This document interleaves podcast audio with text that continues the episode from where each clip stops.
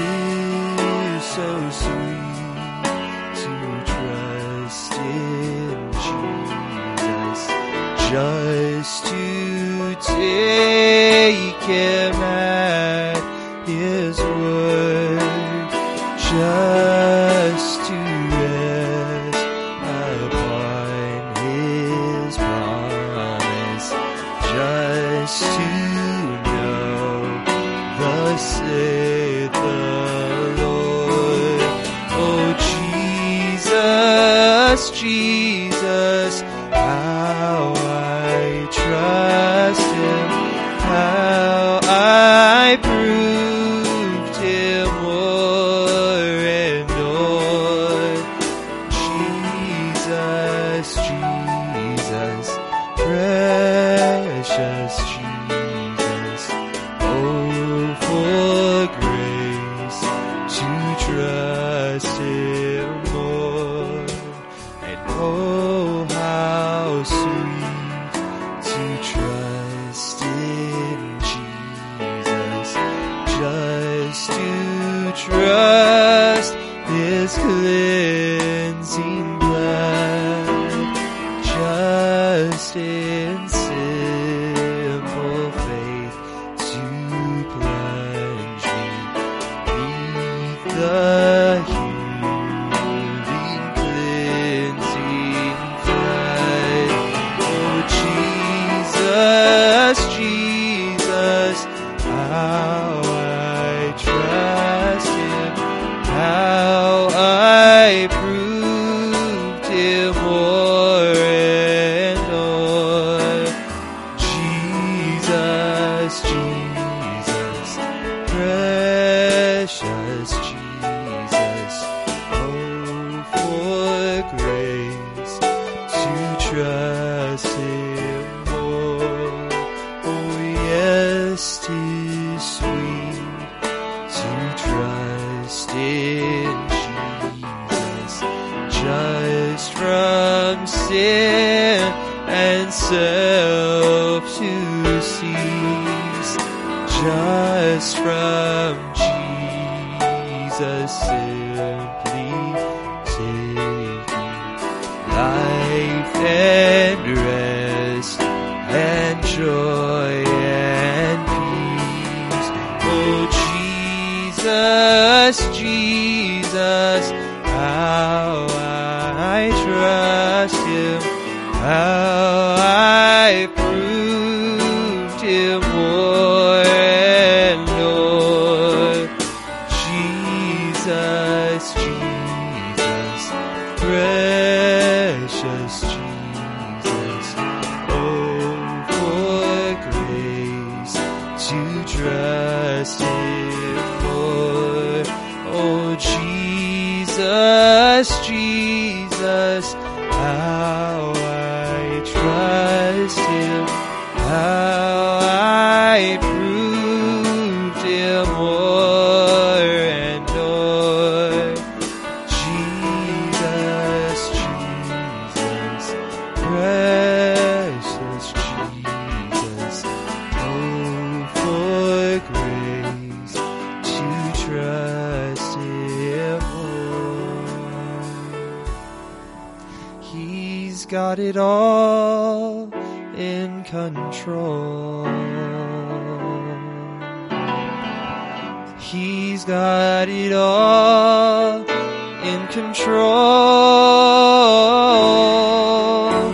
He puts that reassurance deep down in my soul.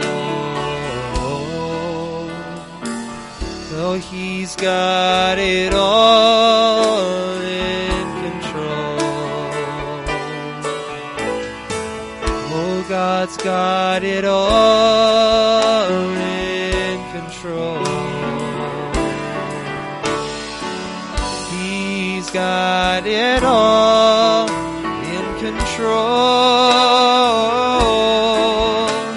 He puts that reassurance deep down in my soul. He's got it all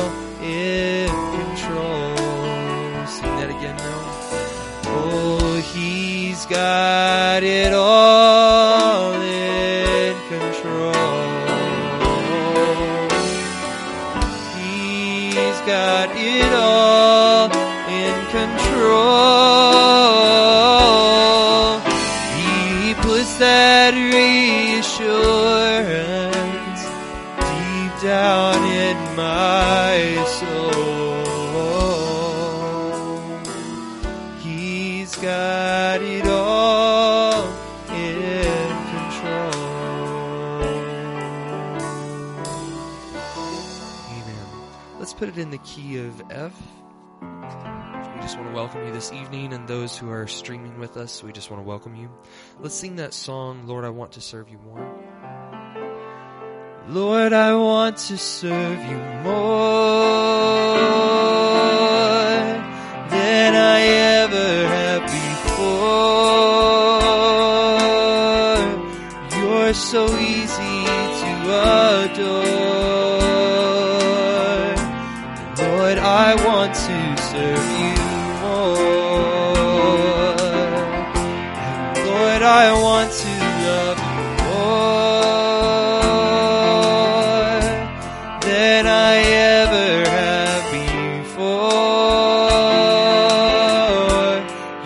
So easy to adore. Lord, I want to love you more. And Lord, I want to know you more than I ever have before. You're so easy to adore. I want to know you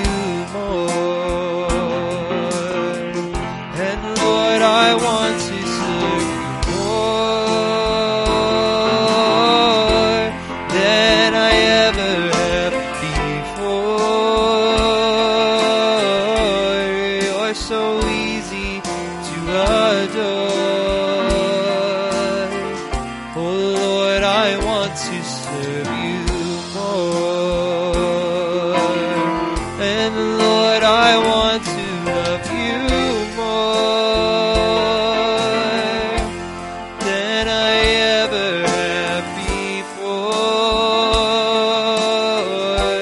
before. You're so easy to adore.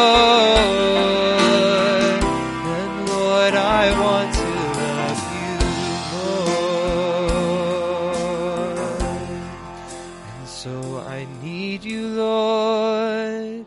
I need you, Lord, right now. And Lord, I need you, Lord. I need you, Lord, right now. Oh, my hands and bow my knees, and I worship at your throne. I need you, Lord. I need you, Lord, right now. Oh, I need you, Lord. I need you, Lord, right now. Yes, I need you, Lord. I need you, Lord, right now. I just lift my hands and I bow my knees. Oh, I worship at your throne. I need you, Lord. I need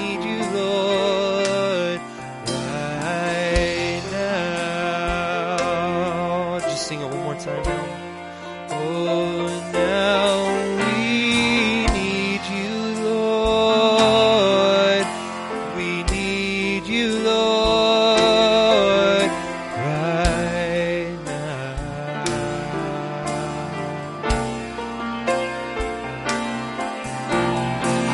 We need you, Lord.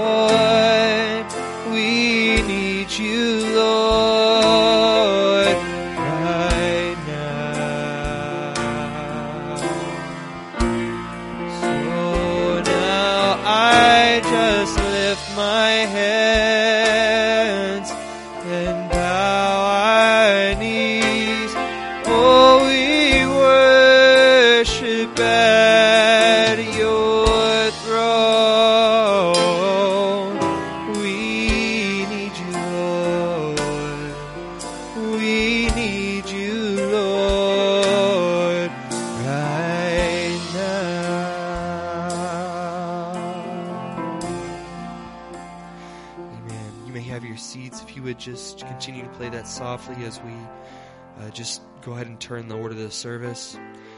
We have several prayer requests here that we just want to mention.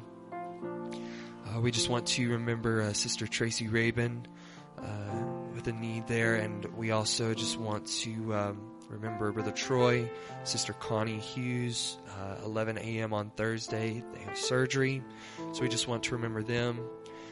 There are several who are just not with us, or just not able to be with us, and we just want to remember them.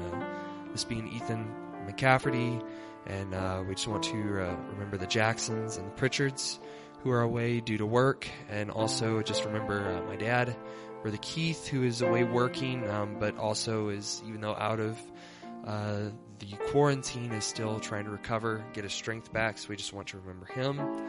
Also, if you could just remember Sister Amber and her family who were exposed and still going through quarantine, so we just want to remember them. Also, I have a special need here from Sister Chanel, who turned in to please pray for a family my brother works with. Their 18-year-old son was in a fatal car accident today. And to also remember Sister Rosie. She fell today and hurt her knee pretty badly, so we just want to remember them. And I know that we all still have unspoken prayer requests just by the lifting of our hands. I know I do. And so if you would just stand with me, and at this time, if I could have the ushers come as well, we'll go ahead and pray over the tithes and offering. And if I could have Brother Jaron come up and pray over these prayer requests and just over the tithes as well.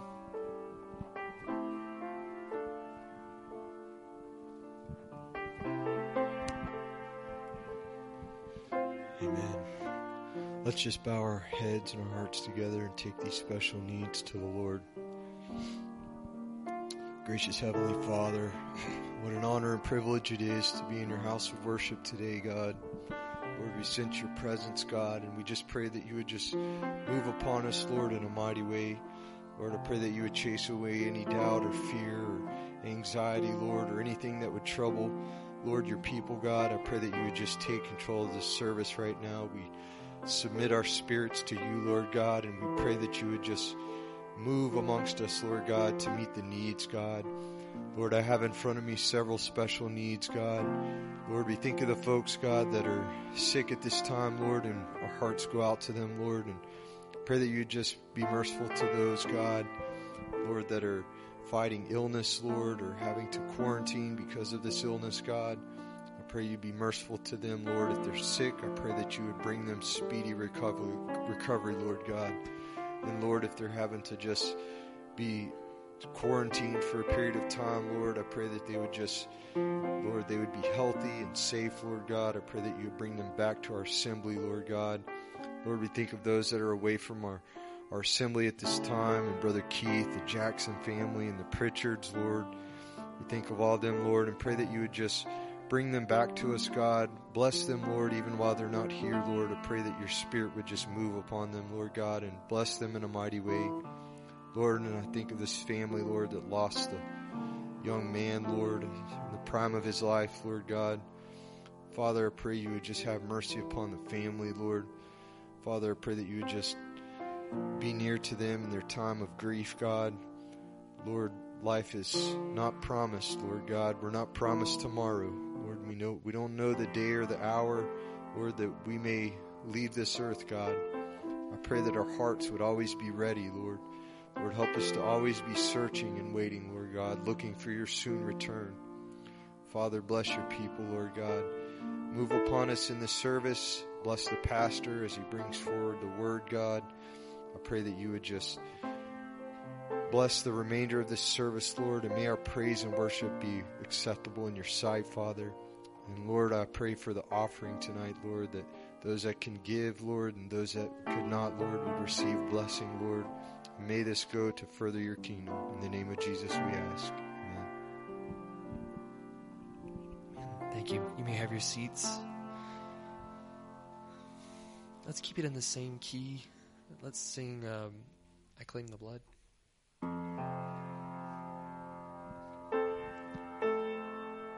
I claim the blood Jesus shed on Calvary, and those precious blood stains were made there just for me. For all my sins, my sickness and my pain, when I need healing, I just claim those precious blood stains. So I claim the blood that Jesus shed on Calvary, and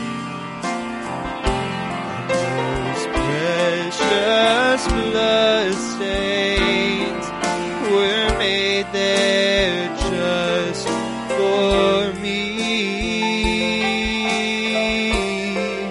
For all my sins and my sickness and my pain, when I need healing, I just claim those precious blood stains.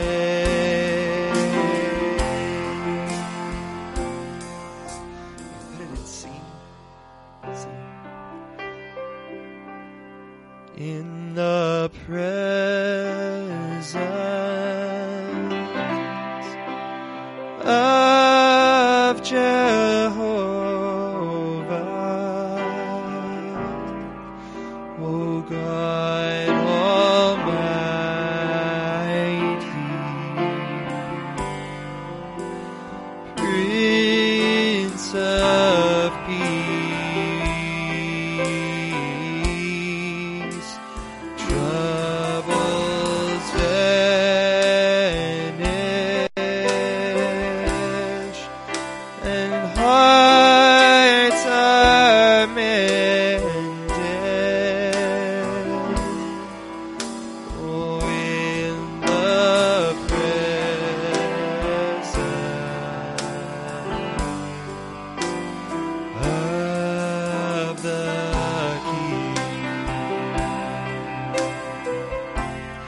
in and out of situations that tug of war at me, and all day long I struggle for the answers that I need. But then I come into his presence, and all my questions become clear. And for the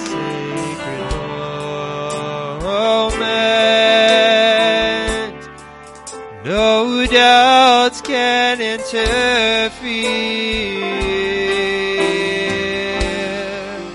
Open the presence of Jehovah and guide all.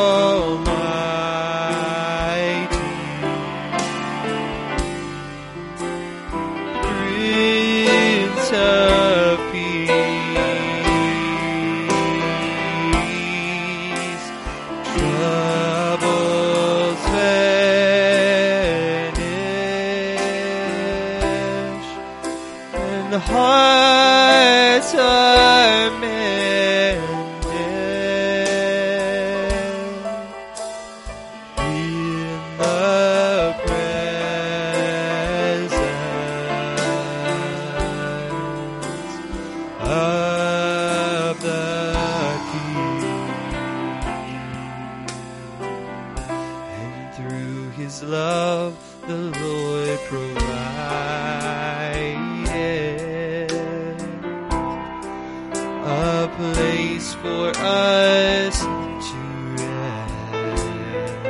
rest. It's a place to find the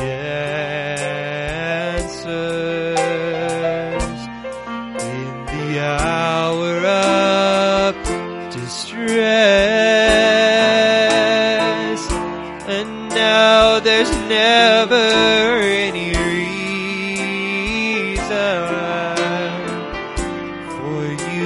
to give up in despair, or just slip away and breathe His name, for He will surely meet you there. Oh, now in the presence, just stand and sing it now. Oh, of Jehovah, He's God Almighty.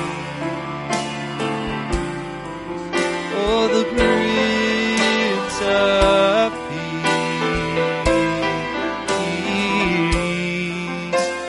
of Peace, your troubles vanish and hearts are mended. Oh, in the presence of the King, for He is here. Hallelujah. He is here. Amen. He is here.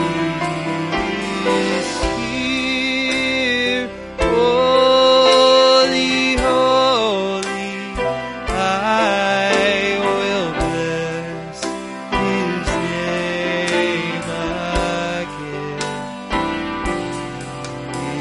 Is He? Just listen closely. Hear Him calling out your name. Is here. You can touch Him, and you will never be the same. Just sing it again now. He is here. Hallelujah.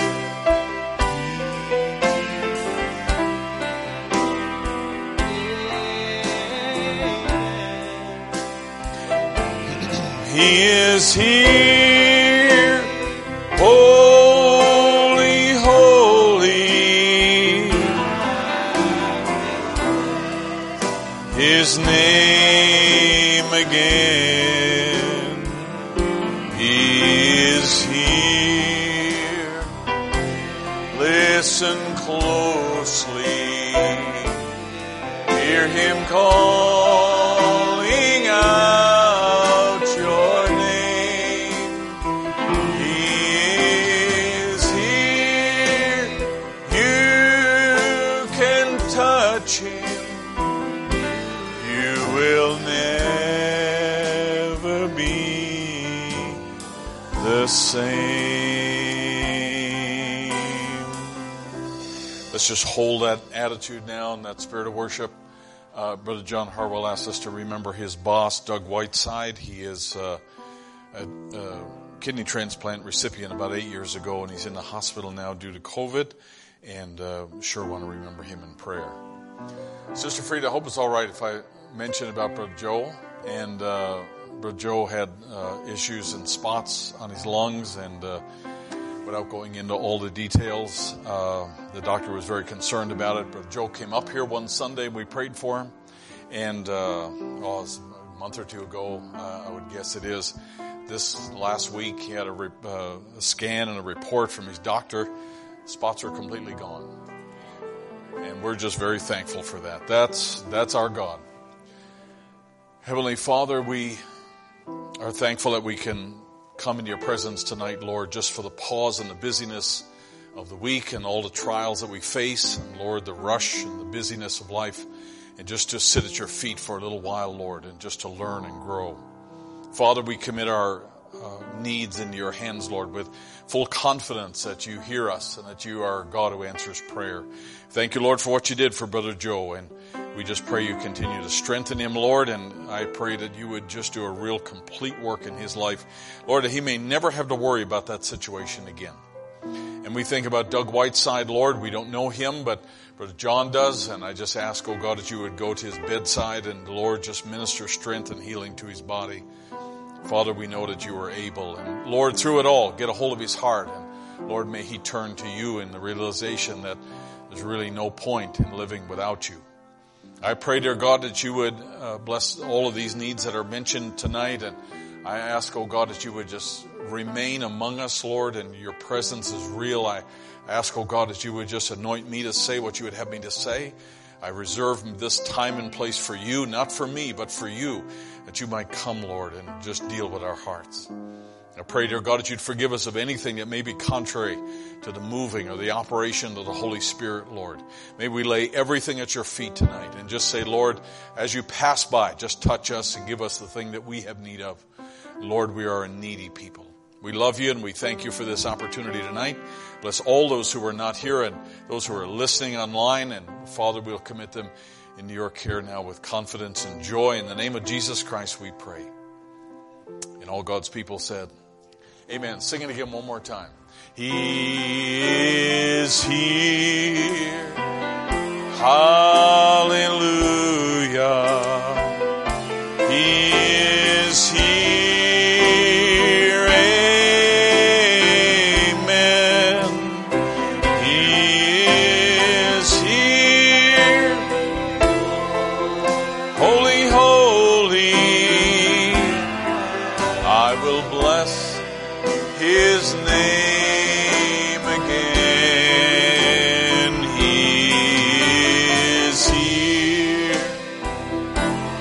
Listen closely, hear Him calling out your name.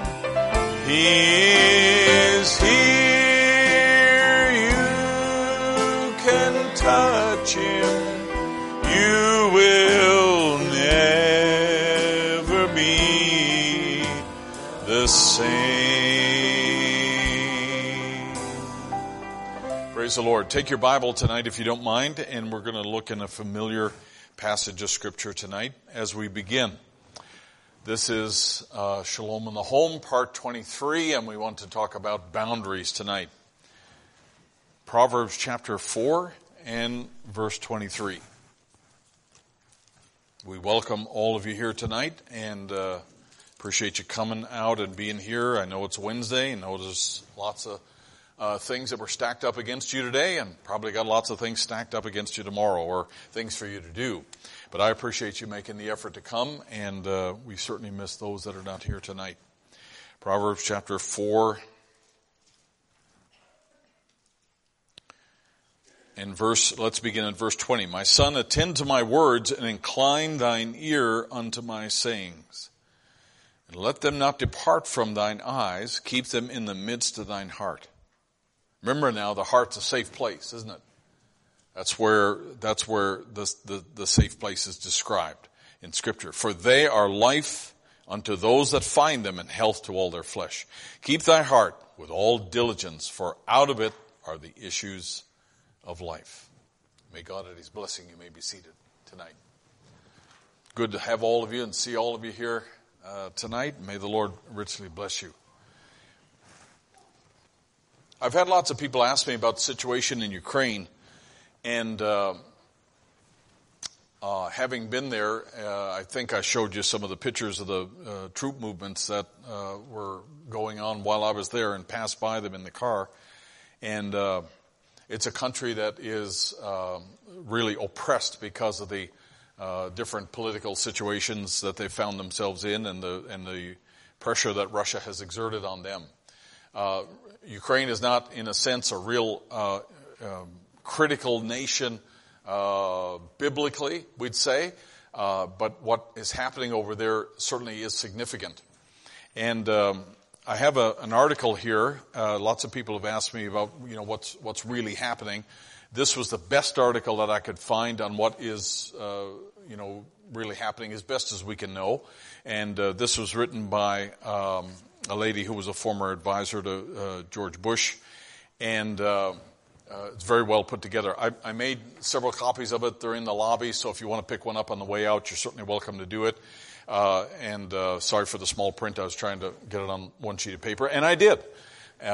So it's available out there for you, and you're certainly welcome to take that. And if you don't get one, let me know. We can either copy some more, or I can send you a link so that you can read it. Sometimes we think we have it rough because our car won't start or something else, and that's rough. But I was communicating with some of the brothers over there in the Ukraine, and the average person who's on a pension there, and the pension would be what comes from the government, or if you worked all your life and got a retirement, they are making, at this particular point, $100 a month. The average wage for people in Ukraine would be between $200 and $300 a month, unless you have some sort of a special, very special status. The price level to live in Ukraine is about the same as ours. Go figure.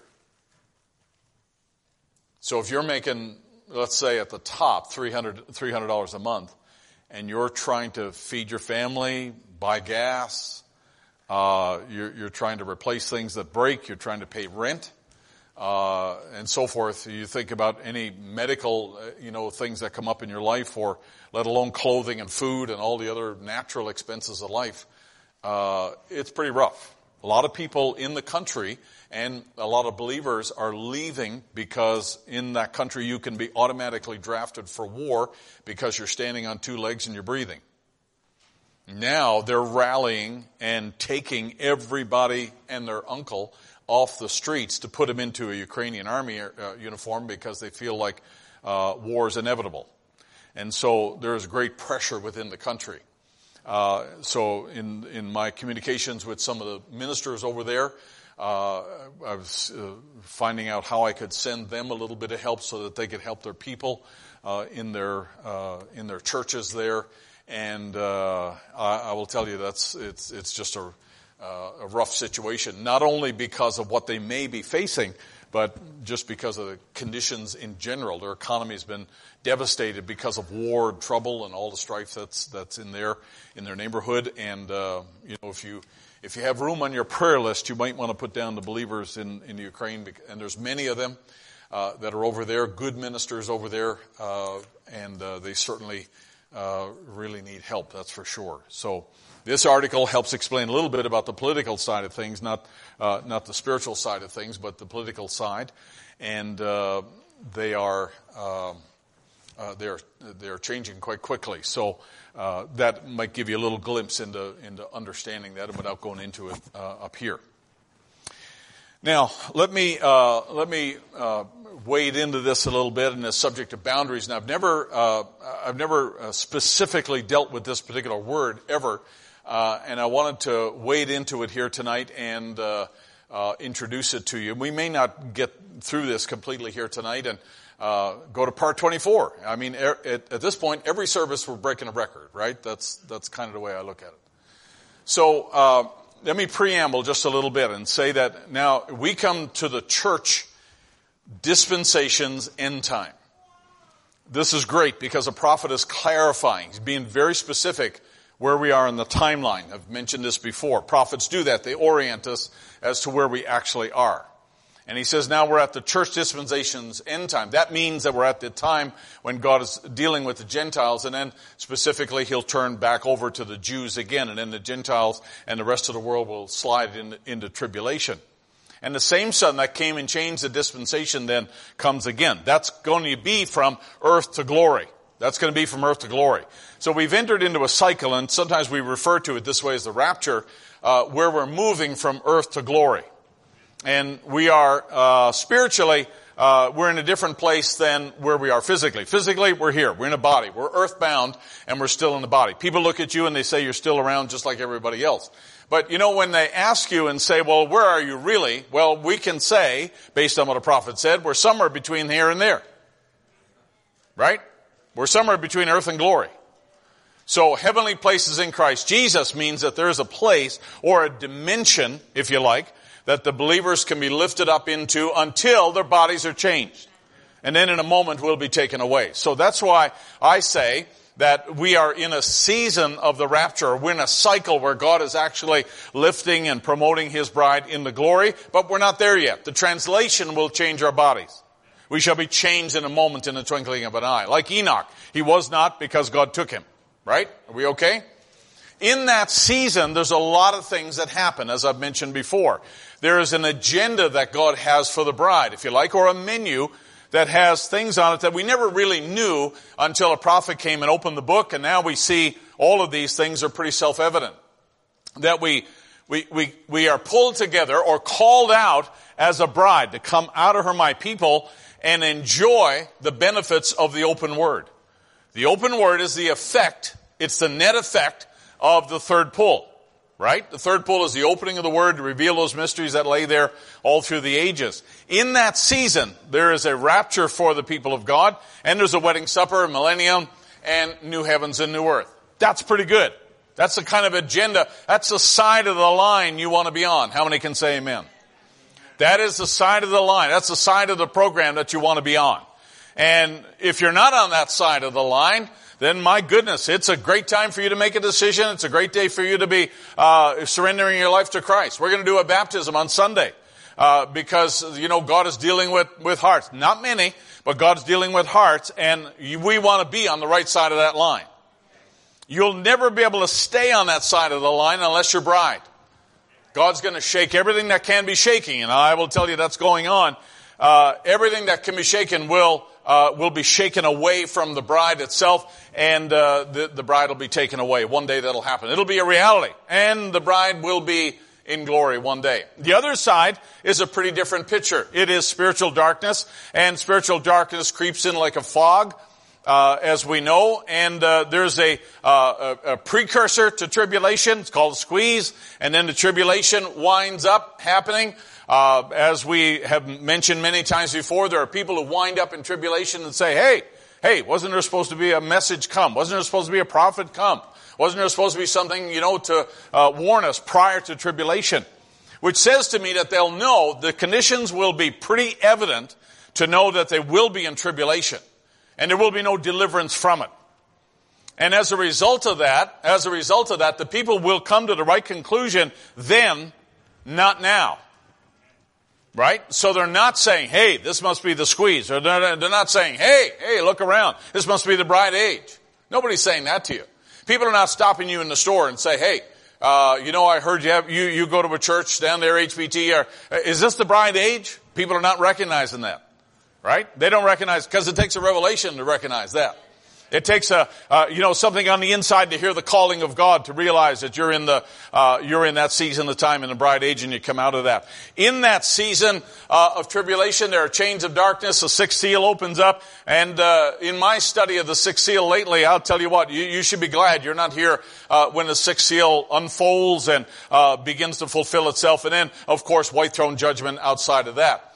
And so there's two sides to this line. I want to be on the left side. How about you? And I want to be right, so I'm not left in terms of going, but in the diagram, I want to be over on that left side. Have I confused you significantly there? I want to be on the correct side of that line. How's that? And I don't want to be left. I want to be left. So this is the time that we've come to, and we're thankful for that. And I believe that it would be elementary to say that in this hour, God shuts that door of mercy and takes his place as the judge of all the earth. And in that particular season, that's not something that you want to face. And God, who understands all of the wrongs and takes action in vengeance against all injustice, no matter how small and no matter how personal, all the way to the corporate and national decisions that are made, vengeance is his. And he retains that right because one day he will act on that right when mercy runs out. And we're on the edge, or we're on the brink of these things happening. And that's why, in a sense, we're on the cusp of a great reality shift where things are going to change, and it will be a position that people will want to get out of, and you'll be gone. That's quite an introduction, isn't it? Took me about 7 minutes. That's quite a summary. And people in the world, they're looking at, let me say it this way. I've said it many times, but let me just say it this way. I'm glad we're not in a position where we look to another election for deliverance, or we look to a government for deliverance, or we look to some human being for deliverance. There's not a chance in the world that men could have this understanding without a prophet came. And by God's grace, here we sit in a position of being able to see what we see. We really are a blessed people. Now, I need you to, I've mentioned this quote to you before, and I just want to repeat it, that this is Brother Branham talking about Jericho and talking about Rahab and the harlot. And then he says, when God's wrath destroyed that big city, the token held her house safely. The token was on her house when the rest of the city shook to the ground. God himself recognized his messenger's message. I wish I had enough voice really and enough time to expound on that. But to me, that's a great thing, that God would actually be watching the messenger's message in the same way that you're watching the messenger's message. We watch the message to see what we need to know, to see what God would have us to do. We watch the message because it gives us great insight and great instruction about the Bible and the times we live in, right? We watch it because we want to learn and we want to know. But that message is so true that God is actually watching it himself. And God recognized that when they displayed the token and they had the word from those spies, that was as good as a word from Moses. That was as good as a word from Joshua. Back in that day, God is watching that. And when she displayed that token, God is respecting that obedience to faith. God's respecting her as much as He would respect Joshua in saying these words. And here's God looking at what people are doing in response to the message and standing back from judgment for those people. He's actually respecting the fact that here they are doing what the message said, and they're believing it, and they're putting it into practice, and they're living it, and they're displaying it out for the rest of the world to see. And a lot of people may have asked, Rahab, what in the world are you doing? Not having any idea really what's going on. But she's impelled, she's driven enough to display that, because she knows that that's a word that's been given to her that she can count on. But you got to remember, God was also watching that word and believing that if she put that out there in faith, that she was going to be protected. And God moved the angels of wrath right beyond that house. What does that say to us? That says to us that, let me tell you, this message is not something to play with. It is absolutely true. And the things that God has said in His Bible and the things that God has said through that messenger, they're going to come to pass.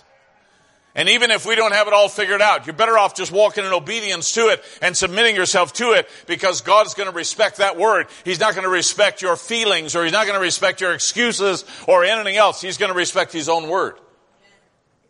And so therefore, our commission is to follow, and follow closely. So here's Brother Branham saying the same thing, second paragraph. He said, is that really those seven thunders that are fixing to water out something that the little group is gathered together will receive a rapturing faith and go in the rapture when He comes? That's what Brother Branham is concluding, and that's what he's speculating here in December of 1962. He's coming into the third pole. And he's realizing that this could be that. And if this is that, then that's certainly a changing thing.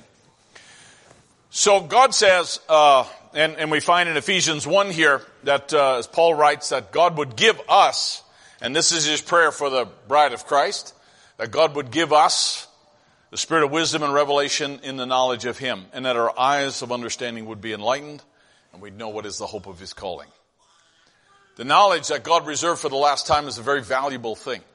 It is not only the perception and the knowing of what's going on, but it's also the discernment to help us to be avoiding wrong things and to help us sense the presence of God.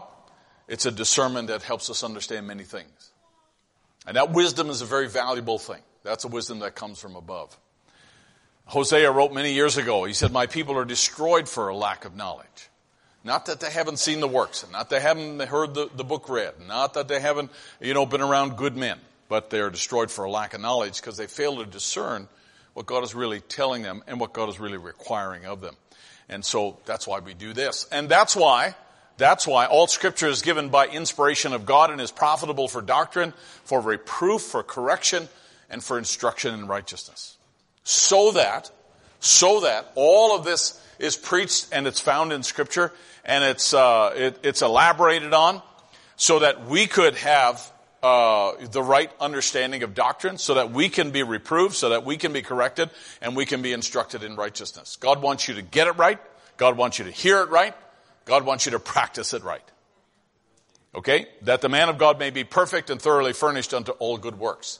So He does not want us to proceed without having what we need to face what's on the path going forward. So that's why a lot of these things are taught over and over again each generation, and all of the things that are included. For instance, this is what Paul put in the early church. And this is a New Testament prophet to the New Testament church. Hang on now, we're going to talk about boundaries in a minute here. I'm just preambling a little bit.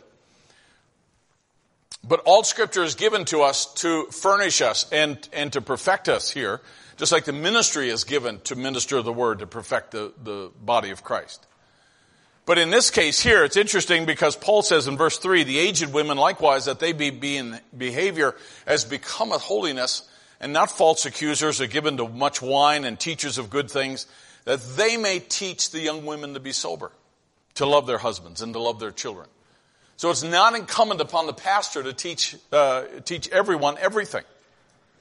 It's incumbent upon, or a responsibility that's given to parents to teach their children, and specifically here for aged women to teach their daughters, because they are going to be able to teach them things about the things they're going to be dealing with up the road here better than I can, right? Because I've never preached a sermon on childbirth, and I probably never will. But I have some people I could refer you to. And this also implies in here a responsibility not only for the young women to learn from the right source.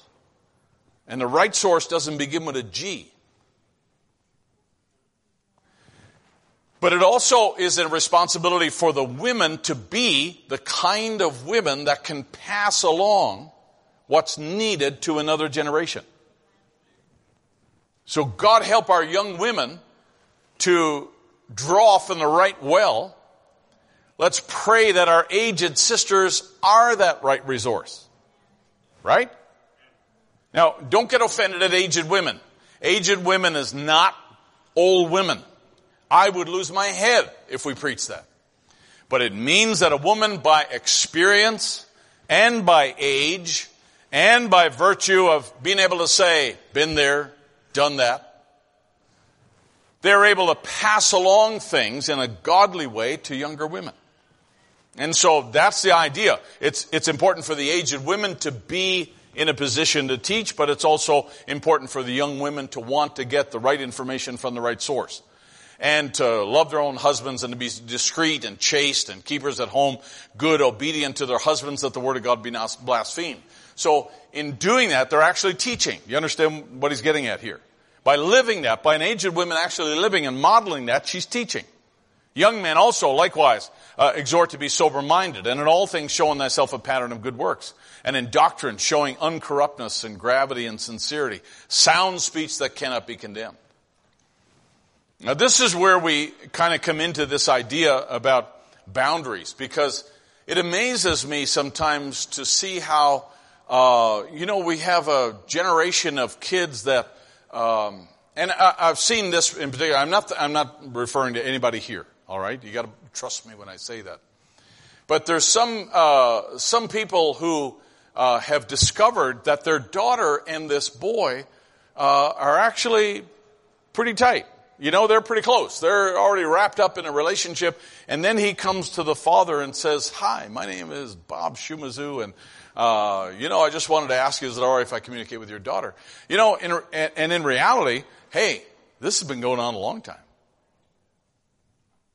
This has been going on a long time. But if young people operate with no boundaries, nobody is there to tell, nobody's telling them, hey, you don't want to go too far here. There's a healthy boundary here that you can put between yourself and this guy until he, makes a proper communication with the family here and asks some permission and that kind of thing. That'd be an appropriate thing for you to do. So, there's a boundary here. But in reality, there's a lot of young people that have free reign without any boundary at all in their communications today. And even to suggest it by me, your pastor, people look at me and say, "You are just over 30. So forget it. You have no idea. You don't have a clue what you're talking about here. So we don't have to listen. Don't have to listen. Because there are issues that can happen when we have no boundaries, and no restraints, and no accountability in the system. There can be issues.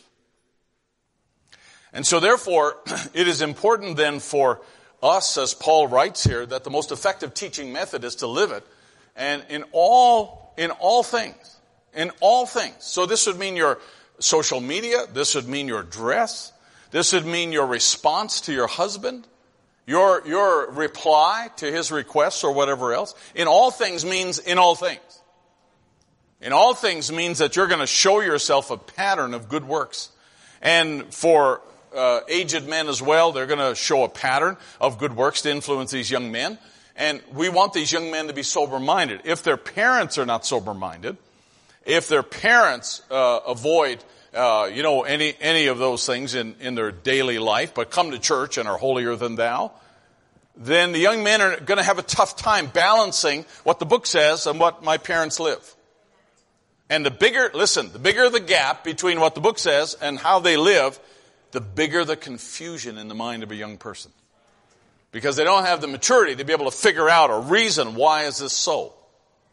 Right? Now, I may look at that and have a different conclusion, but a young person, a 13-year-old who was always conditioned and told to obey his parents, right? And that's biblical. And the book says this, and he's getting old enough to read the book and figure out what it says, but his parents are living out here. The bigger that gap, the more the confusion is in the heart of that young person.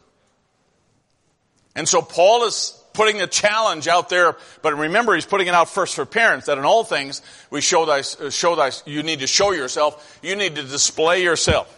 You need to put yourself on display and show a pattern of good works in doctrine, showing uncorruptness, in gravity, in sincerity. If the Bible talks about paying your tithes, if the Bible talks about getting a haircut, if the Bible talks about paying your taxes, right? If the Bible talks about paying the things that you owe. The Bible talks about, living an honest life. Sound speech that cannot be condemned. He that is of the contrary part may be ashamed, having no evil thing to say of you. So, the best way to do this proactively is to get it right in the first place. Figure out what's a good pattern I can model myself by. Who is it that I can emulate? Who is it that I can look at as a model, begin to pattern my life after that, and then the generation that follows me will pattern after that.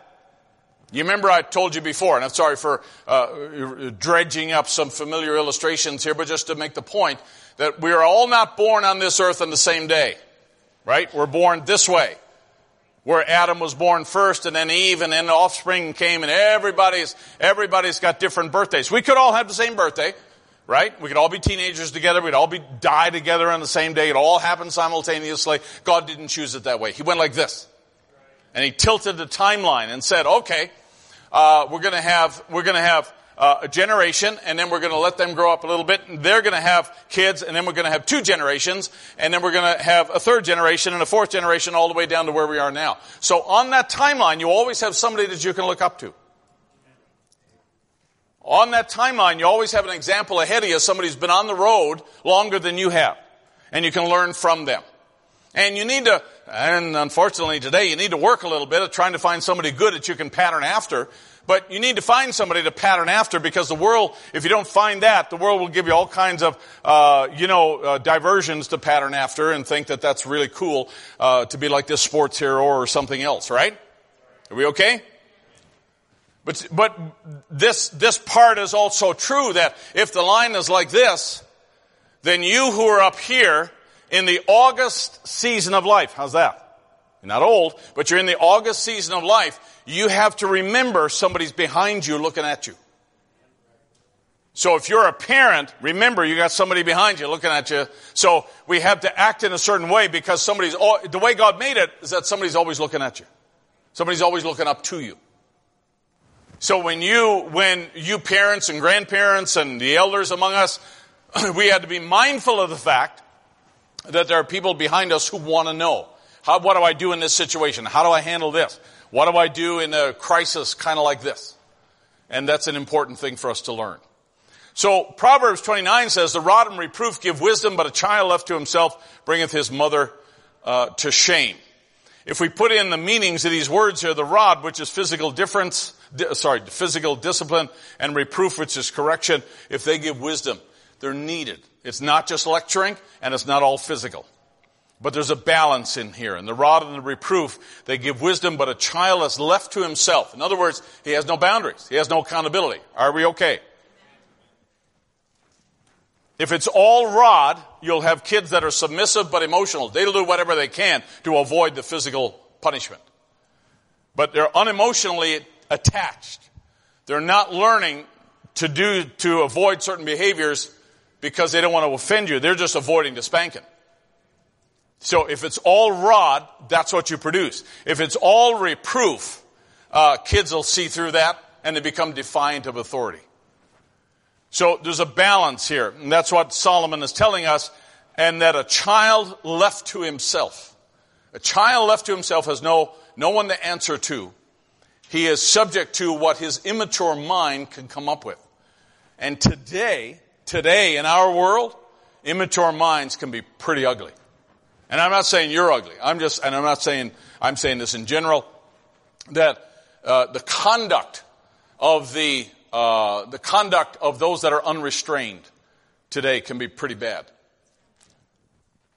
Go and look, if you don't believe me, because I know you're looking at me and saying you're over 30, you really don't know what you're talking about when it comes to young people here. But I will say this.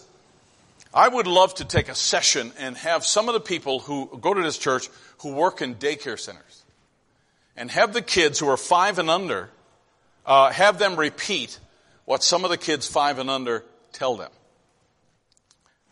It'll blow your socks off. It's just amazing what kids under 5 know who are out in the world, and they're, in a sense, they're unrestrained a lot because their parents are working, and sometimes that's, it's legitimate. I'm not being critical here. I'm just saying that there are a lot of kids that are left to themselves. And so therefore they're entertained by things that are not always wholesome, right? So we referred to it years ago as the latchkey generation, where mom and dad are working or mom and dad are out, and so kids have a key. They have their own latchkey to get in, and they wind up spending a lot of time on themselves. And it's a tough thing when parents find out what their kids have been up to because they've had so much free time on their hands. And then, the police knock on the door and they'll say, ma'am, we found your son here. And they'll say, no, my son's a good boy. My son is a good boy.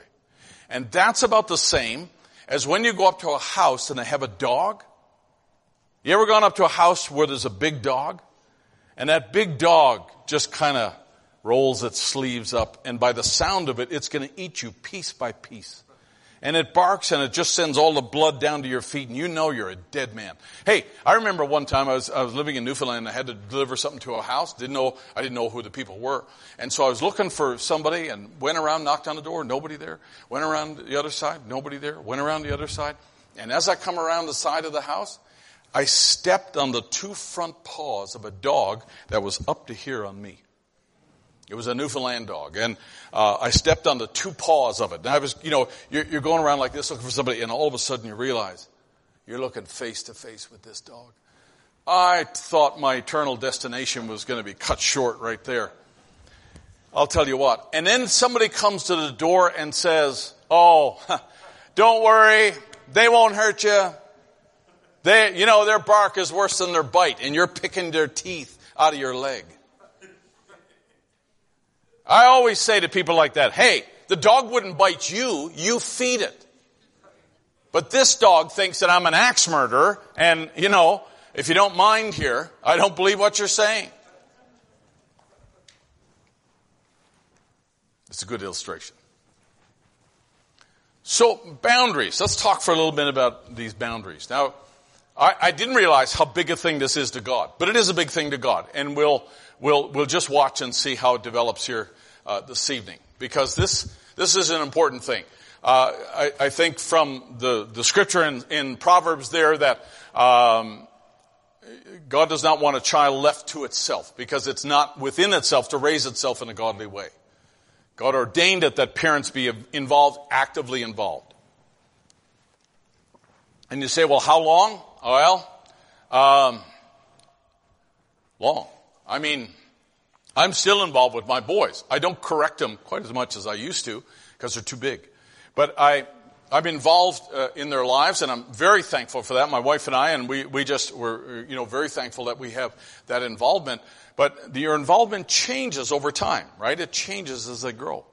But as long as they're living in my house, as long as they're eating food underneath my table, I feel like it's appropriate for me to have a certain amount of influence, no matter how old they are.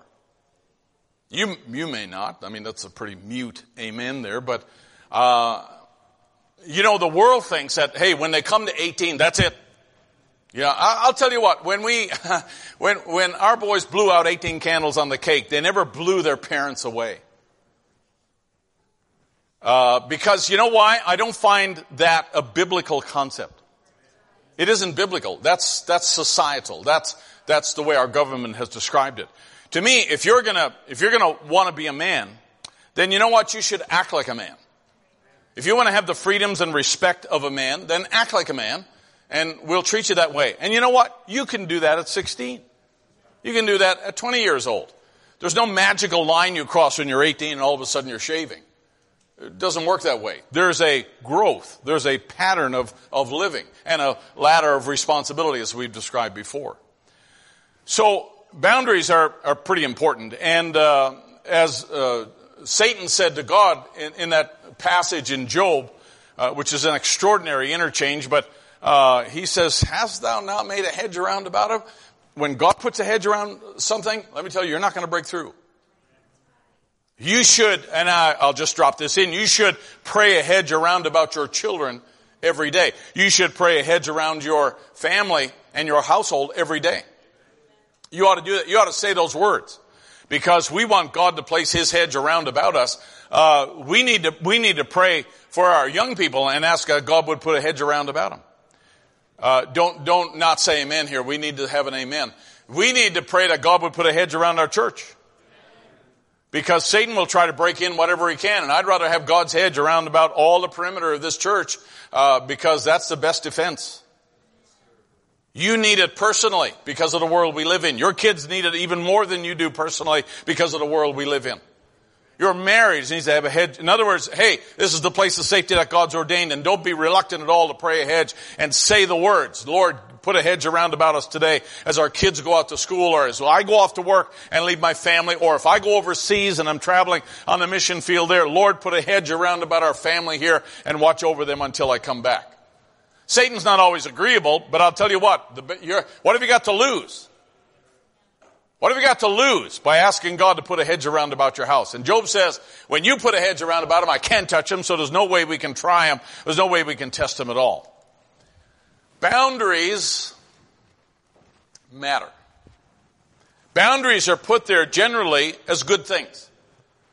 Boundaries are protection. When God puts a boundary or God puts a hedge around about us, it is for our protection. He that diggeth a pit shall fall into it, and whoso breaketh an hedge, a serpent shall bite him. If you have a rebellious child and you lay down the boundary and they try to get outside, they're going to reap what they sow. Right? They're going to figure out pretty quickly it's a dangerous place outside the hedge. A lot of kids will say, well, hey, like Billy Paul told Brother Branham, hey, it's all right, I got this. You know, Brother Branham says you're going to have to leave the house, so he leaves the house and figures, oh, this is going to be great, and has a different experience when he gets on the other side of the hedge and comes back. So God's hedges are not to take the joy out of your life. God's hedges are not to make your life miserable. God's hedges are there to protect you. But look at hedges or boundaries this way. This is an aerial photo or drawing of a neighborhood. And a neighborhood is defined by property lines, right? Boundary markers. Well, that's a very common scriptural thing.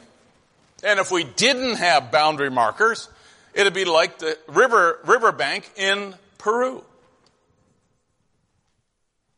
Nobody says amen because you don't have any idea what that's like. Peter is the only one here who can tell you what that's like. In the city of Lima, Peru, which is, 5 or 6 million or something, it's just a great big conglomeration of a city.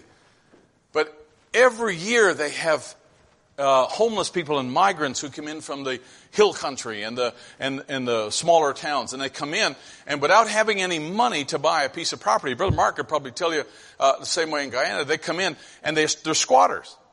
And they'll actually put up a little shanty house on a piece of land that nobody else is on, and they just squat on that land, and they assume ownership of it. They don't really own it because they never paid for it, and they don't have, a bill of sale, but they're squatters on that land. And then, just about every year or two, they'll have a flood. And when the flood comes, guess what? Everybody who's on the riverbank living in a cardboard house all of a sudden finds their cardboard house gone. Because there's nothing there to prevent all of that from being washed away. So if we didn't have boundaries, if we didn't have property markers like this, you could see how confusing it would be. I mean, somebody then could, if they wanted to maybe build a shed in their house or put a garage up or something, they could put it over here, and if there was no boundary marker, you know what? They could wind up putting half of that on your property. Boundary markers, in a sense, listen, they protect us, don't they? They define a space. This is our space. This is our family. This is who we are. And that's not a bad thing. Now, let me just for a moment here, I just want to biblically show you just a couple of things here. You remember in Exodus 19 is one of the more familiar places here where God invited the people to come, and he was going to come down on the mountain and speak to them. But he set a boundary. And he says in verse 12, and thou shalt set bounds upon the people round about, saying, take heed to yourselves that ye go not up into the mount or touch the border of it. And God defines himself as himself. He's not like the creation. He is above the creation, isn't he? And whenever God makes a boundary like this, he's saying that I am, just like he told Moses in the at the burning bush, I am that I am. I am self-contained, and I'm not created like everybody else is created. We find this in Deuteronomy as well, where the Bible says, thou shalt not remove thy neighbor's landmark, which they of old time have set in thine inheritance. So the landmark was a sign of where the boundary was. So this word set is the word boundary there, which they shall inherit in the land that the Lord thy God giveth them. So when they established a boundary marker for a person's property or a farm, then they had to leave that marker there. But the boundary is set in thine inheritance. This is what God gave me, so I'm not going to give it up. And I want you to know that this is the domain of my family and, my sons and so forth. So by law, they were not allowed to move that and shave off some acreage there and put it on the neighbor's farm. They're not allowed to do that. Now, stay with me here. We find that perhaps one of the greatest boundaries would have to be the token.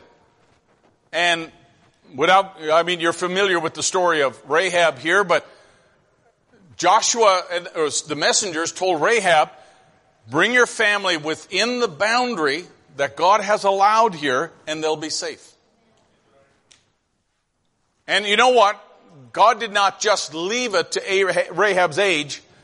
God has said the same thing in our time.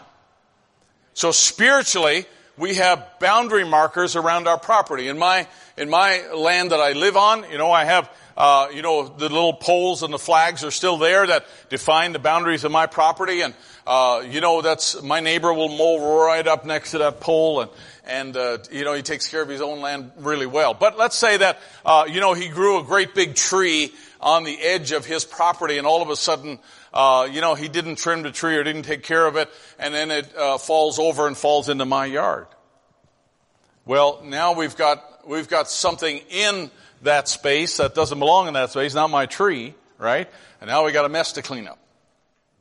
So just simply thinking about, and all I'm doing is just dropping in some principles here, that Rahab and her entire family were saved. They were safe because they lived within, they occupied within that boundary. And here's just an aside. Brother Branham says that one woman in that whole great economy of Jericho, and she was of ill fame, probably excommunicated, but she believed that messenger. How many can say amen? She believed that messenger. That messenger left a token, the sign, and God honored that. God was watching the message of the messenger, and so it is today. Just remember when God's wrath or that destroyer come, that big system fell, and that token kept her house safe. You cannot afford to live in a house. You cannot afford to live today out from underneath the token. You have to train your children, and while they're young and they're still under, eating food at your table, and whether, in the years before their feet touch the floor, and afterwards when they're dangling car keys in their pocket, you still had to teach them that you're blessed being able to live in a house where the token's applied.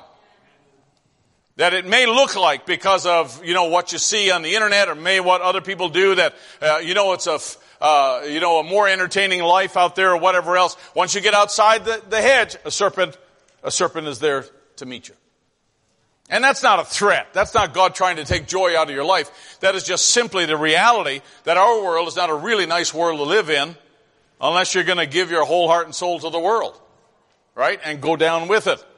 But what God says is, remember that when God's wrath came, that big system fell. I was thinking today as I was reading the reports out of Ukraine, I was thinking, who do those people turn to? Like, where do they go for help? Where do they go for support? Where do they go when they have a medical emergency?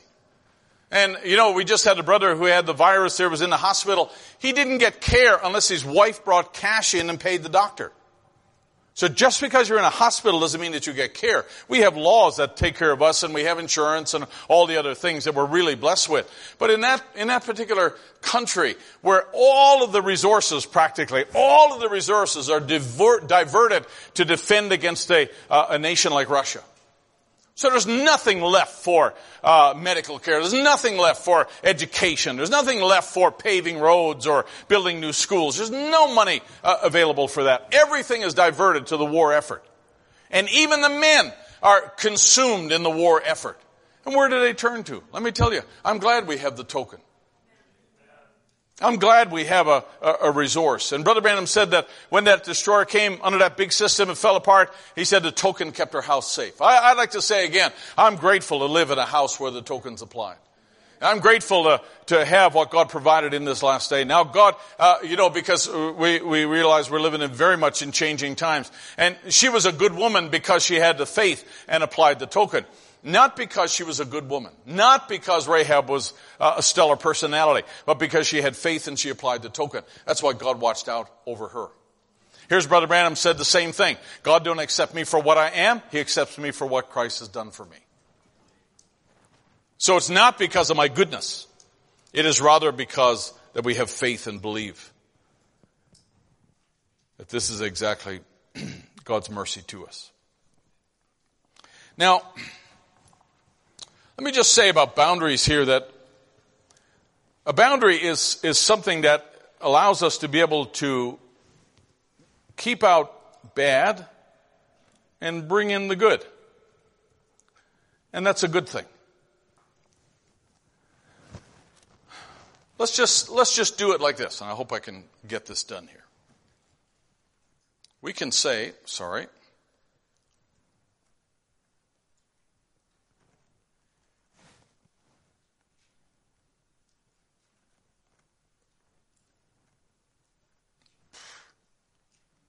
you ever have a situation where you needed to sign something and your pen ran out of ink?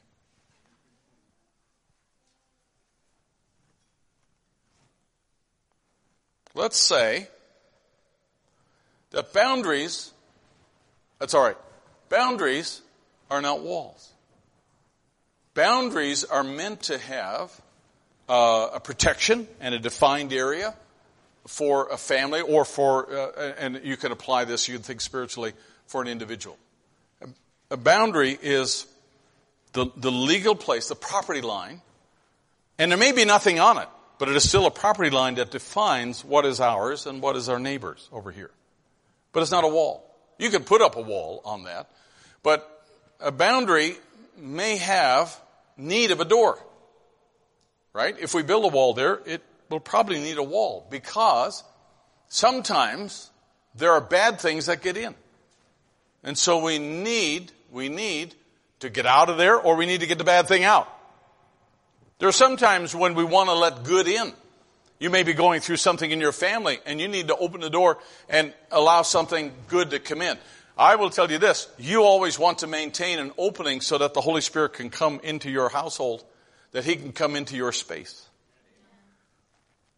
But establishing boundaries for kids, I think, is a really fundamentally important parenting action, if you like. Because I think that a child who's raised, even at a young age, without any kind of boundaries, it becomes pretty chaotic. So you can say something, this would be like a boundary. They'll come and say, well, can I work on the puzzle for a while? Well, okay, listen, you can do that after you put away what you just played with. Put away that first, and then we can take this out. Because if we don't put that away first, then we're going to have two things out, and everything's all going to get messed up. A boundary might be, helping your child establish a boundary might be like this, that when we go to Thanksgiving dinner, you don't have to kiss and hug every relative who's there.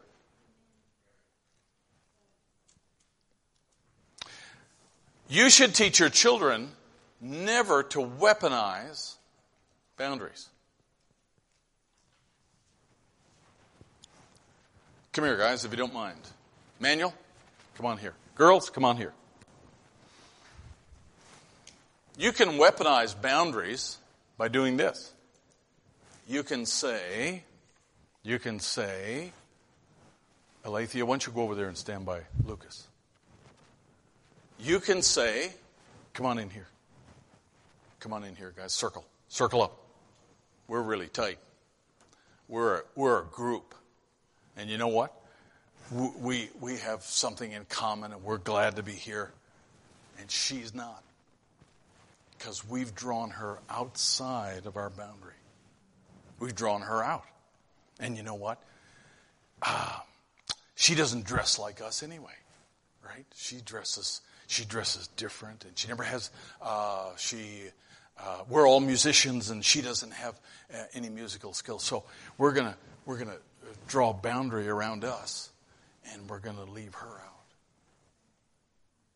When we do that, we weaponize the boundary. We've used that against her. And what that means is we are creating a boundary without love. The right way to deal with this would be to say, hey, wait there. Alethea, come on over here. We're going up to Sweet Frog. up there, and we're all going to have we're all going to come on in here, and we're going to have an ice cream up there. We're going to talk about the music and the performance that we have. Would you like to come along? That'd be great, because everyone would like to go to Sweet Frog, right? So in other words, now there's no harm with this boundary we've established, and we're acting in love because we're not excluding anybody, right? Thanks, appreciate it. I'll take you to Sweet Frog one day. Helping kids respect the boundaries of other kids, I think, is equally an important thing. So that if a person chooses a different path, or even in their own household, a person would have their own things, and a person would have their own space. Violating someone else's space would be the same as saying, I got good neighbors. We have good neighbors on both sides, and one of my neighbors has prize rabbits. I never knew that until just a little while ago. He's had them all this time over there, and he's got about 80 rabbits, and they're English spotted Weatherby something, not guns, but they're some fancy British rabbit that he has, and they're all show winners. I mean, they're big-time show winners, and there's all kinds of medals in his shed, and he breeds these rabbits and sells them off to people, and I mean, it's pretty impressive to go over there because you think it's just a little shed. And he's got about 80 prize rabbits, show rabbits over there. And they're all really big and fancy and all spots and speak with a British accent. I mean, I don't know how he did that, but that's who they are. So if I went over and I said, hey, you know what? My grandkids are here, and they'd love to see the rabbits. I'm just going to go over and grab a couple and bring it over to the house and show the kids. It'd be a blatant disrespect of his boundary, wouldn't it? But wouldn't it also, too, be a flagrant disrespect to somebody's boundaries if a person abuses another person? That's an extreme example. But I will tell you this, just as a footnote. Somebody who's experienced abuse really has problems with boundaries because in their mind, they've concluded they don't really work. There's an unconscious understanding in a person's mind who's been abused, and especially sexually abused, that no matter how great a boundary I have, you know what? In real life, nobody respected it. And so this person walked in and violated this person, and now in life, that person, even years later, they can have trouble establishing boundaries because in their mind, they don't work. It's a sad thing. It's a sad thing to watch. And they'll, as a result of that, they will be sometimes inundated to be the type of people who will do anything for anyone, anytime, at the expense of their family or anything else, because they've never learned to establish some boundaries. There are some times when it's okay to say no. You're not being selfish, you're being a steward. Let's take your Bible for a minute. I don't have it on the screen here. Let's go to 1 Corinthians chapter 5. I'm not going to be long. We'll pick this up here. But in 1 Corinthians chapter 5, I learned a lot in studying this. And I think, as a parent, I think it's just kind of a good thing for us to be conscious of. 1 Corinthians chapter 5 and verse 11. Paul tells them, starting at verse 10, or 9, he starts the sentence. I wrote unto you, in an epistle, not to company with fornicators, yet not altogether with the fornicators of this world, or with the covetous, or extortioners, or idolaters, for then ye must needs go out of the world. But now have I written unto you not to keep company, if any man that is called a brother be a fornicator, or covetous, or an idolater, or a railer. Wow, that's within the church, isn't it? I mean, that's a brother he's talking about. That's somebody who professes to be a Christian and is guilty of these things here. You're not obligated to hang around with that person. With such an one, know not to eat. For what have I to do to judge them also that are without? Do ye not judge them which are within? Paul is saying it's okay. It's okay to flee the filthy. If there's a conversation, and maybe a mixed conversation, and that conversation goes south, I'm telling you as a young person, you have every right to stand up and say, I don't want to partake of that. Whether it's online or whether it's in person, doesn't matter. You have a right to flee filth whenever you encounter it. And even more so if it's people who should know better. That's what Paul is telling us here. Because God limits his exposure to evil, unrepentant people, and I think we should too. Let's take your Bible for a minute. Let's go to another place since you're there in the New Testament. Galatians chapter 6. Galatians, the 6th chapter. We use this scripture all the time. Paul says in verse 2, bear ye one another's burdens, and so fulfill the law of Christ. For if a man think himself to be something when he's nothing, he deceiveth himself. But let every man prove his own work, and then shall he have rejoicing in himself alone and not in another. For every man shall bear his own burden. Wait now. Let's look at that again. Verse 2, bear ye one another's burdens. Verse 5, every man should bear his own burden. Let me put it real simply for you. Let me put it in coffee-ese. That is, in verse 5, you should make your own car payment and not rely on somebody else to make it. But when your brother in verse 2 has gotten sick and can't work and needs a little bit of help, you do everything you can to help him. The word burden here is different in both statements. In verse 5, every man should bear his own burden. That is the weight that a person would normally carry in life. And you should bear your own burden, right? You should work to feed your own family, because if you don't work, you don't eat. And if you overeat, there's a consequence for that. But we should bear our own burden and not expect the government and not expect the church, and not sit home and play Xbox all day long and let the wife go to work. You should bear your own burden, buddy.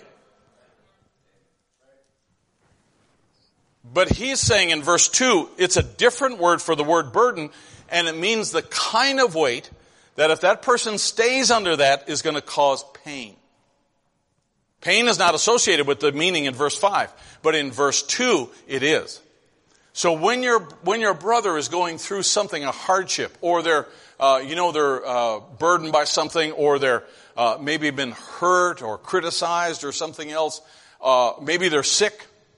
I remember one time my neighbor had when we lived up in Ohio, and our neighbor there had a heart condition, and we found out that he had a heart condition, and he's a real stout, independent, old farmer type guy.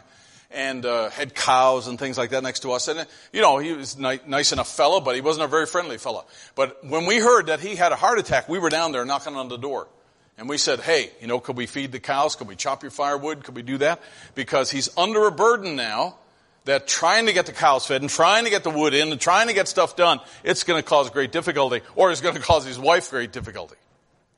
So we went down to bear that burden for him, and we wanted to ease that load, because staying under that is going to put him in a difficult spot. The ability to be able to see other people under a burden, or to be able to see how what we do affects other people, is really a good thing. It's really a good thing when you can see that another person is under a weight, or they're in a painful situation. And you know what? I appreciate our deacons, and often talk to them about, if there's a need that maybe I don't see, because a lot of times I'll see your smiling face here sitting in church, and we have a church look, we have a church dress, we have a church way of acting, and that's all right, that's all good. But a lot of times I don't know really what you left when you left home. Right? We don't always know. Nobody else in the church might know what you're really going through. And you're wondering how you're going to make two ends meet. They don't want to stretch anymore. And you might be facing some tough decisions. And we may not know about it. And I appreciate our deacons. Sometimes they'll alert me to things that, needs that, we can help out. We can do a little bit. Sister Connie Hughes has surgery tomorrow morning at 11 o'clock. And she's going to be going to the hospital there. Well, you know what? They have insurance that's going to help cover their need and so forth. But I wanted to come in and just be able to bless them and help them, so that Brother Troy is not having to worry about working out here, because he's caring for her. I mean, when you have a shoulder dislocated and, your bone is broken in the top of your shoulder, that's gotta hurt. It's gotta hurt a lot. And so he cares for her a lot. Well, if he's not caring for her, normally he's out working, doing something. Well, put two and two together, right? And when we step in to do that, in other words, we're stepping outside of our boundary and we're stepping into their world to bring good, to bring help, that's a good thing. And this is what Christians should do. And this is what, when we need to make things right, we're going to step into that person's world. When we need to help out, we're going to step into that world. When we have something good that we can share, we can step into that person's world, as long as they'll allow that. And, even God himself, he has no interest in violating your property line. Brother Branham said he's a gentleman. He'll wait to be invited to come into your heart.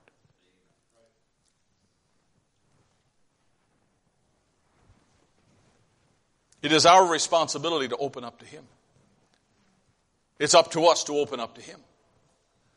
Because we're not living inside of a wall, we're living inside of a boundary line that God has given to us. Hey, I'm thankful for the boundary line that defines the bride.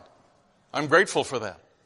But we want to always keep the door ajar, because when the Holy Spirit wants to visit, hey, we want him to come by. Parenting, basic parenting, enables a young person to be able to establish a healthy boundary and say, hey, I don't need to put up with bullies at school. I don't need to put up with bullies on the internet. There are certain things that are okay, certain things that are not okay.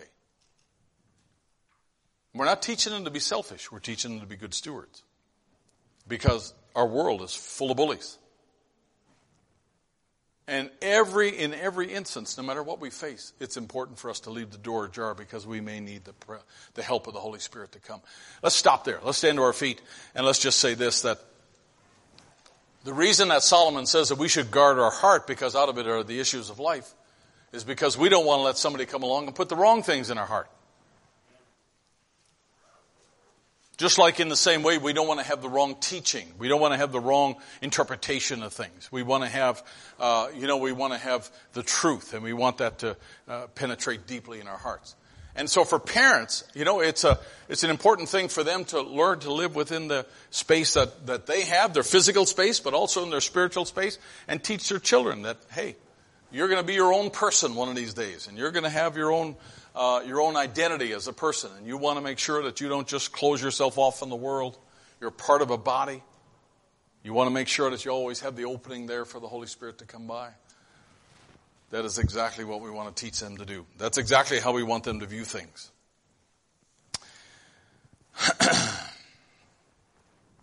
Let's sing that little chorus this evening here. We are more than conquerors. We've been made more than conquerors, overcomers in this life. Key of F there, if you will.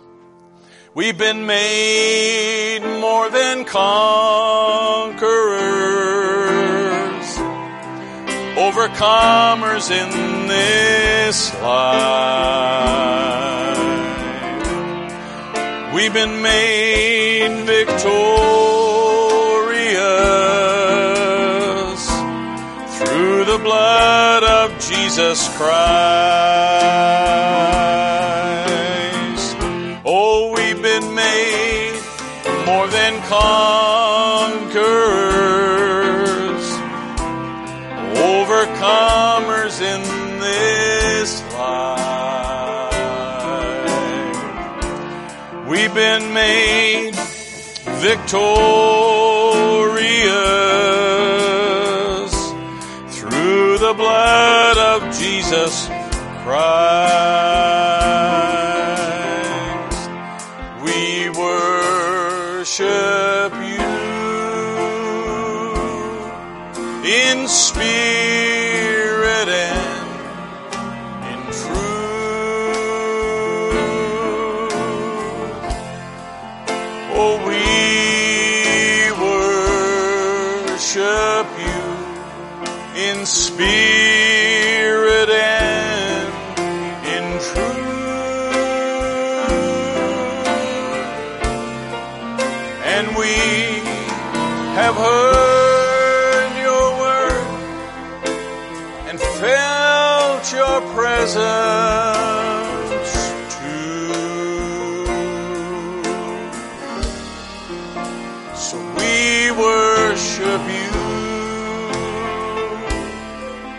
in spirit and in truth. So turn your eyes upon Jesus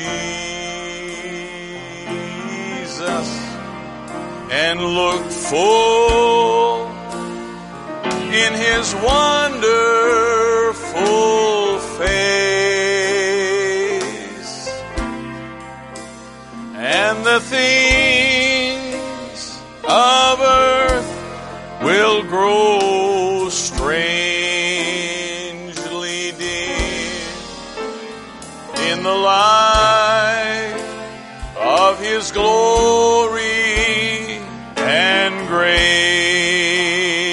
One more time now. So just turn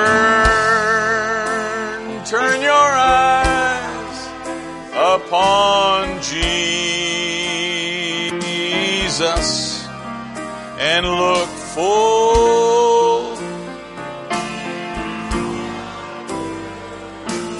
face,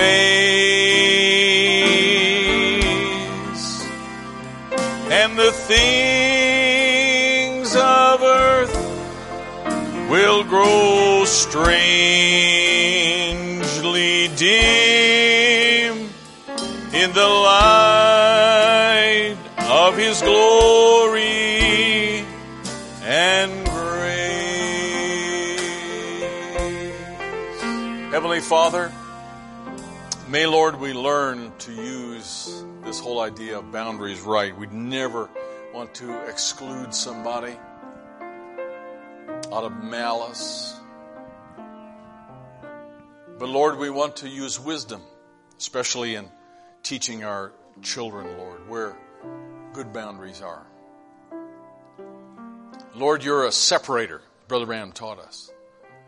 You're one who separates the good from the evil. And Lord, we want to follow that example because we know that evil, and there's plenty of it in this world, it has an effect. And so Lord, may our homes become a refuge. May our homes become a place of safety. May our homes become a place that our children will always want to come to. Lord, your prophet taught us, Lord, that we should make our homes a pleasant place where children would love to come and bring their friends. And it's just a place where good things happen. Lord, may our hearts be that way. May our church be that way. Lord, may everything we set our hand to, may it be a place where you can come and you're always welcome. We never, ever want to close that door to you, Lord. But Lord, may our hearts just be open, our minds be open, Lord, to what you have for us, especially in this day, Lord, when it's so deceptive and so tricky. And the enemy is working overtime just to try to separate us, Lord, to viruses and different things, Lord, that go on. And Lord, we know it's just the hand of the enemy because there's strength in unity. And Lord, we're asking that you just give us real wisdom in dealing with things in this world. We want to say yes, Lord, to your ways. And I pray that you would minister, Lord, healing to those who need it. We think of Sister Mary Smith, Lord, and just thinking about her son, Lord, and his wife. And Lord, we think about Sister Connie tomorrow and going through that surgery. Lord, may you bring complete healing in her body. Give her relief of these symptoms, Lord. We commit her to you. Bless her abundantly, Lord, we pray. And Father, those that are mourning loss, and we are so grateful that we can turn to you, Lord. You're a resource, and we appreciate it so much. Have your way now, we pray. Bring us back at the appointed time, Lord, and may our fellowship be sweet. We'll give you thanks in Jesus' name and for your glory. And I'll say yes, Lord, yes, to your will, to your way. I'll say yes, Lord, yes, I will trust you and obey. When your Spirit speaks to me, with my whole heart I'll agree. And my answer will be yes, Lord, yes. Sing it as you go tonight. God bless you. I'll say yes, Lord, yes, to your will and to your way. I'll say yes, Lord, yes, and I will trust you and obey. When your Spirit speaks to me, with my whole heart I'll agree.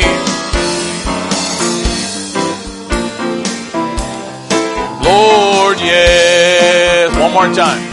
Oh, I'll say yes, Lord, yes, to your will and to your way. I'll say yes,